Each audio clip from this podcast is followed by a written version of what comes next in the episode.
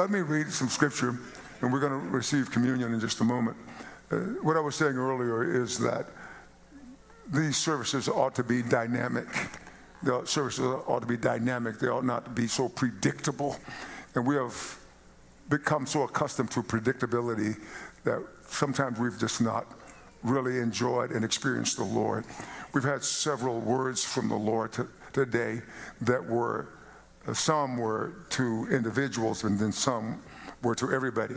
But even individual words can bless you. And I, as I said to you earlier, I, I grew up saying, I'll take that. They don't want it, Lord, I'll take that. And I believe, I don't know if the Lord just said, okay, I'm not going to give it to them, but He shared them with me.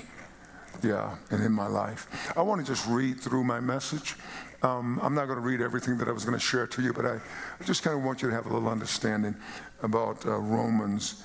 Um, and when Paul is writing this letter, he is writing it so that the believers who are thriving in Rome will, will grow properly. They, they won't just grow in all kinds of ways.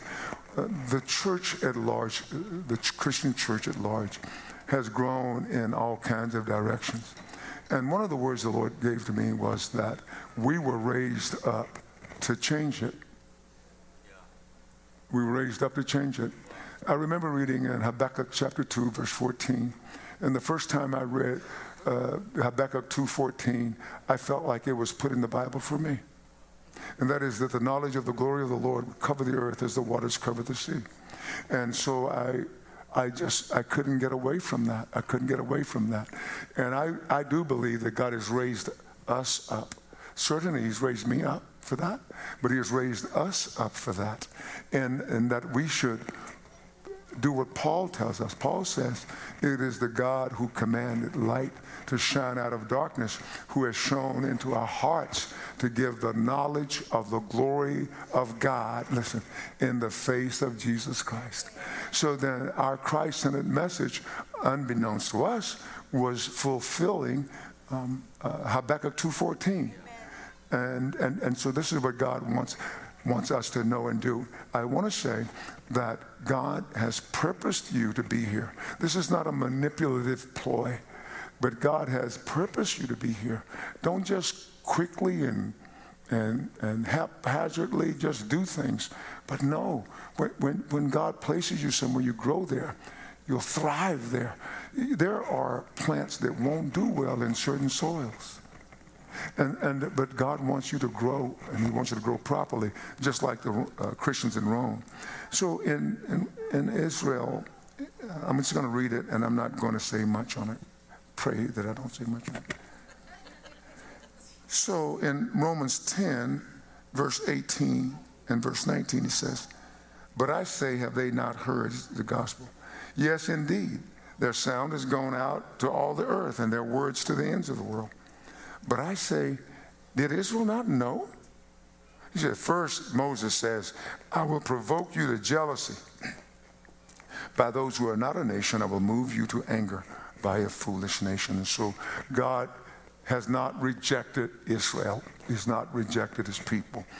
Uh, I'm going to develop this more fully in your hearing later. I did this morning, I think, fairly well, and then we'll, we'll do it later. Verse 1 of chapter 11 says, I say then, has God cast away his people? Now, when Paul asks you a question, he anticipates a particular answer.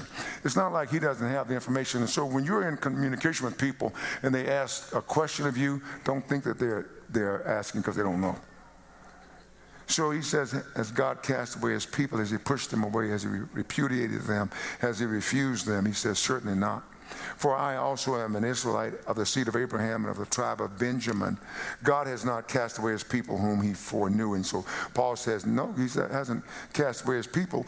I, am also an Israelite. I'm of the seed of Abraham, of the tribe of Benjamin. So Paul is basically saying something like, Look at me. I was a bad guy. I, I, thought I was doing God's service. I was persecuting the saints, persecuting the church. I did all kinds of crazy things. He didn't say it like that. Those are my words, but they're not far off. You know, Paul was doing all kinds of crazy things, holding the garments of people who were killing one of our best and brightest. And I used to be upset about it.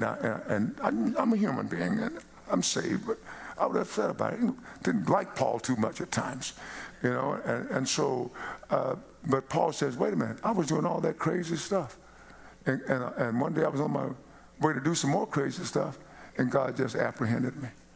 The light shined from heaven, brighter than a noonday sun. I fell down, heard a voice from heaven, Jesus, the one I was persecuting, because he said, Saul, Saul, why are you persecuting me? Yeah. I ain't done nothing to you. but he had, because he was persecuting the church. And Paul, so Paul, I believe, compares his experience to that of the Jewish nation to say that God's going to suddenly do something for him.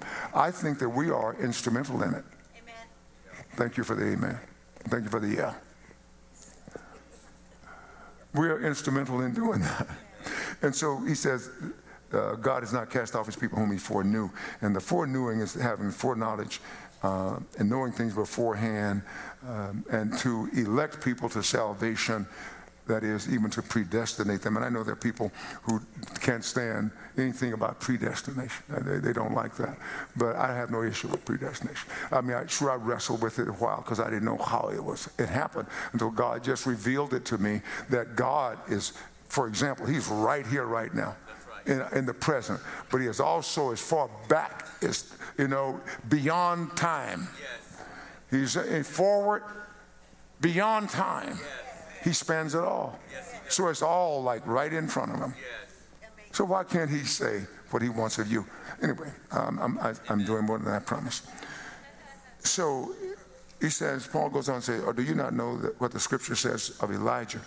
How Elijah, how he Elijah, pleads with God against Israel, saying, Lord, they have killed your prophets, torn down your altars. I alone am left, and they seek my life. What does the divine response say to him? I have reserved for myself 7,000 men who have not bowed the knee to Baal. And so Paul goes on. There's much more I could amplify that. But on verse 5, he says, even so then, at this present time, there is a remnant according to the election of grace. And so God has a right to choose. God has a right to choose. Uh, uh, let me say a few things. Uh, the remnant is, is a remainder, a, a, trace, a small portion, a vestige of what was before. I, I use that word a lot, a vestige of something. And then the election, he says, uh, that, that there's a remnant according to the election of grace. And according means to come down from, to you and I receive it this from the election of grace. So, what does election mean? God's ability, God's right to choose, God's right to pick whoever He wants, um, even before the foundation of the world. He decreed blessings to certain persons, and the decree was made from His choice, by which He determined to bless certain persons through Christ by grace alone. And so, God doesn't need to see before he knows. God doesn't need to see before he knows. His righteousness does not depend on things outside of himself. So, what I'm saying is, God doesn't have to see how good we are, how bad we are, before he makes a choice. God just made the choice because it's all open right in front of him. He is independent of the actions of others. He is self existent, and his righteousness is who he is. It's who he is. Whatever he decides is always righteous and just. And the grace is his favor upon you. And I, there's a lot more to that, but I won't get into it. And so, what I want you to know is that God is going to do something really stupendous for his people, Israel. I think our responsibility is to make them jealous. How do we make them jealous? We make them jealous by doing everything that God commands and by receiving uh, with a free heart, a wonderful spirit, all the blessings of God. God has made us immeasurably rich. Can you imagine being given the Spirit of God? We don't own the Spirit, but the Spirit of God lives in us. You know what that means? That means we're going to live forever. That's what it means. You say, Well, I don't know, Pastor. I might know. Boy, you've been predestined. And don't be mad at God because He predestinate. God, God can predestine anything He wants to. You know, I, I predestined a while back, at least Sister Liberto, we bless her as she recuperates from COVID. But uh, we're getting those tickets to go to Indonesia, to Jakarta. We was a predestination. The only problem is we couldn't guarantee it, but God can guarantee it because He's already there. So, uh, so the verse seven says, "What then? Israel has not attained what it seeks." He says, "What then? Israel has not attained obtained what it seeks, but the elect have obtained it, and the rest were blinded, just as it is written, God has given them a spirit of stupor, eyes that they should not see, and ears that they should not hear to this very day. And, and so God has blessed his people, and Paul says he is going to one day just suddenly uh, do some things that will just, as it were, blow our socks off. And, and our responsibility, what? Is to enjoy the things of God. Therefore, we must hear the admonition, come out from among them and be separate, and I will receive you, says the Lord. So come out from among them. Your, your spiritual things far outweigh their carnal things. Come out from among them and be separate. Amen. Please, uh, Sister Steph.